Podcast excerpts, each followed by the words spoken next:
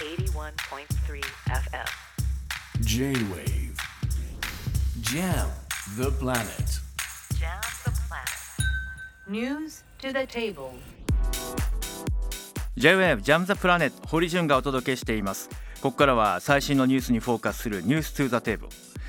今日2月7日北方領土の日です。皆さんご存知でしたか？昔はね、僕の子供の頃も返せ北方領土というようなそうしたスローガンが街中に掲げられたりとかしていましたが、それが次第にやがて帰れ北方領土になり、そして安倍政権下ではプーチン氏との交渉においてひょっとしたら2党は帰ってくるかも、いや経済交流で、そしてプーチン氏は艦隊だ、そんな緩い空気も流れていましたけれども、結局北方領土の問題は解決していません。そして一昨年2月、日本がロシアのウクライナ侵攻を非難、制裁を発動したことから、領土問題を含む平和条約締結交渉は中断、厳しい状況に置かれています。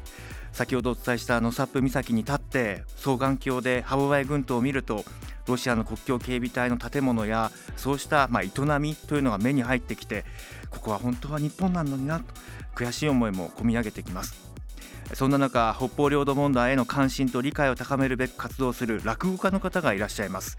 歯舞群島死没島の元島民2世三遊亭金八さんです。北方領土の日、金八さんが伝えたいことを伺いたいと思います。こんばんは、金八さん。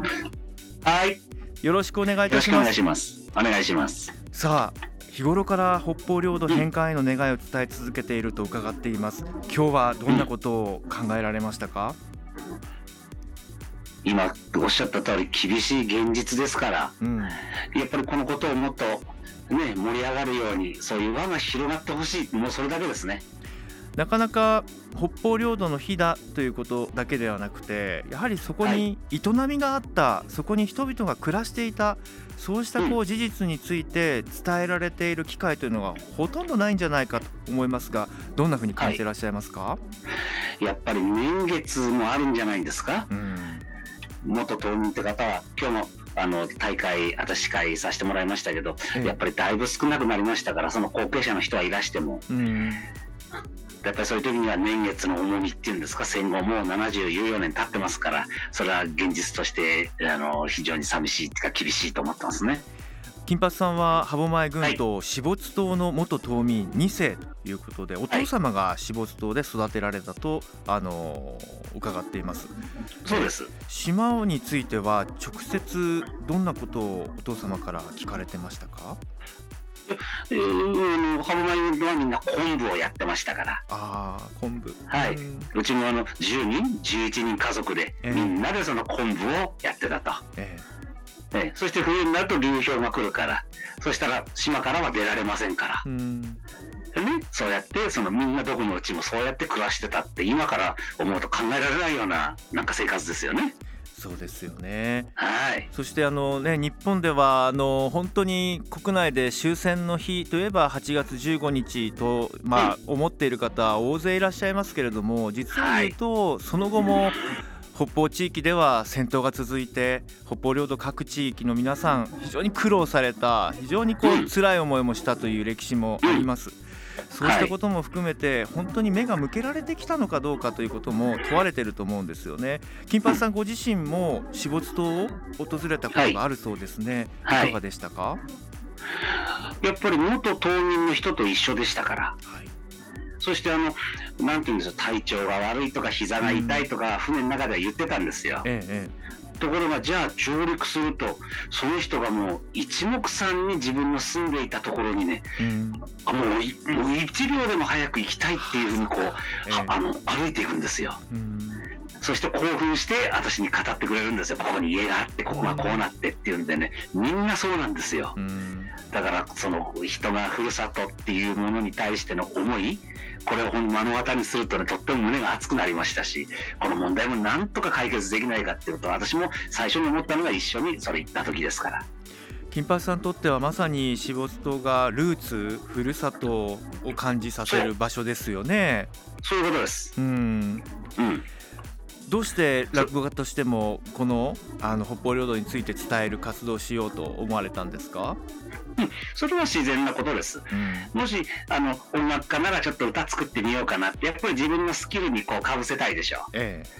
写真の人だったら写真撮ろう、私はたまたま、ね、落語ってちょっと珍しいあれですけど、じゃあ私はやっぱりふるさと根室市も好きだし、それに私も友達やなんかも実際ロシア兵に銃撃されて亡くなったりしたんですよ、漁業やってる時に。ですからじゃあ落語で何かこの問題を解決できないか、自分のふるさとの根室市にも何か恩返しできないか、そういうことです。はい、そうですよね。ビザなし交流などで、これまでは、現地に入ってさまざまな、交流の機会というのを、日本政府としても、ロシア政府としても、作ってきた、ところが今回のウクライナとロシアの戦争によって、日本制裁発動、立ち入ることさえもう今できない状況です。この今の現状に関しては金八さんどう思われていらっしゃいますか？やっぱりその安倍さんの時に帰ってきそうな、確かに浮ついた空気もありましたけど、やっぱり甘いもんじゃないっていうことですね。はい、そして一世の方なんか今日も、会合やりましたけど、みんな熱いんですよ、その島への思い、でも私は二世といっても元島に住んでいたわけじゃないですから、だからこれから一世の人がいなくなった時に世の中にそうやって立っていけるのか、みんながこの問題に対して、同意してくれるのかって、そういう不安もあるんですけど、やらなきゃいけないって、もう腹くくったような気持ちですね。そうですね、実際になかなか日本にいると、歯舞、色丹、択捉、国後、そうした島々の現状について伝えられる機会が本当に限られていて、本当に断片的にロシアかなり移住政策を進めていたりとか、その要塞化を進めているなど、そうしたことも現地のドキュメンタリーなどを通じて見る機会もありますけれども、実際北方領土の各島が今どうなっているのか、そして死没島に関して、どうなっていきそうなのか、このあたり金八さんの元に届いている情報、どんな情報がありますか？やっぱりね、それだけ発展していくでしょう、お金もかけているでしょうからね、ビザなしの時も最初はもうね、本当にボロボロだったのが電気がついてきて、道路が舗装になって、発展していくでしょう。だからその時に我々がどうすればいいのかって、そこはやっぱり政府なり政治家も考えてほしいし、ということです、あるいは何か情報とか妥協じゃなくて政治的決断が必要なのか、ちょっと難しいんですけどね。いや、おっしゃる通りですね。その政治ですけれども、やはりこの領土問題、特に北方領土の問題に関して本当に心血を注いで取り組んでくれている政治家の方って本当に限られてますし、そうですね。しかもこの間ロシアと交渉をしたいと言って渡った鈴木宗男さんなどは批判にさらされるわけですよね。こういう状況下において今後どうしていくべきか、最後に金八さんの願いを教えてください。すぐにね、変換できればいいですけど難しいでしょう。だったらやっぱりまず我々も島に行ければいいですよね、お産。だから私も、うちの父も90だけど、それと私とうちの、息子なんかいるんですね、小学生、だからその3代でやっぱり島に立って、そして、伝えていく、本当は伝統芸と違って伝えるもんじゃないんですけどね、そうしなきゃいけないってところは悲しいしもどかしいし、でもそれを思うし、もっと真剣に政治家の政府を考えてもらいたいっていうことですね。そうですね、そしてその政治家をね、選んでるのは誰かと言われると、我々有権者ですから、一人一人がやっぱり歴史を知り、そして今日お話伺ったように人々の営み、暮らしに関しての思いを共有し、そこからですよね。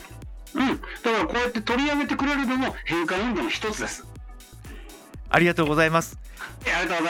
今夜は歯舞群島死没島の元島民2世で落語家の三遊亭金八さんにお話を伺いました。ありがとうございました。J Wave Jam the Planet。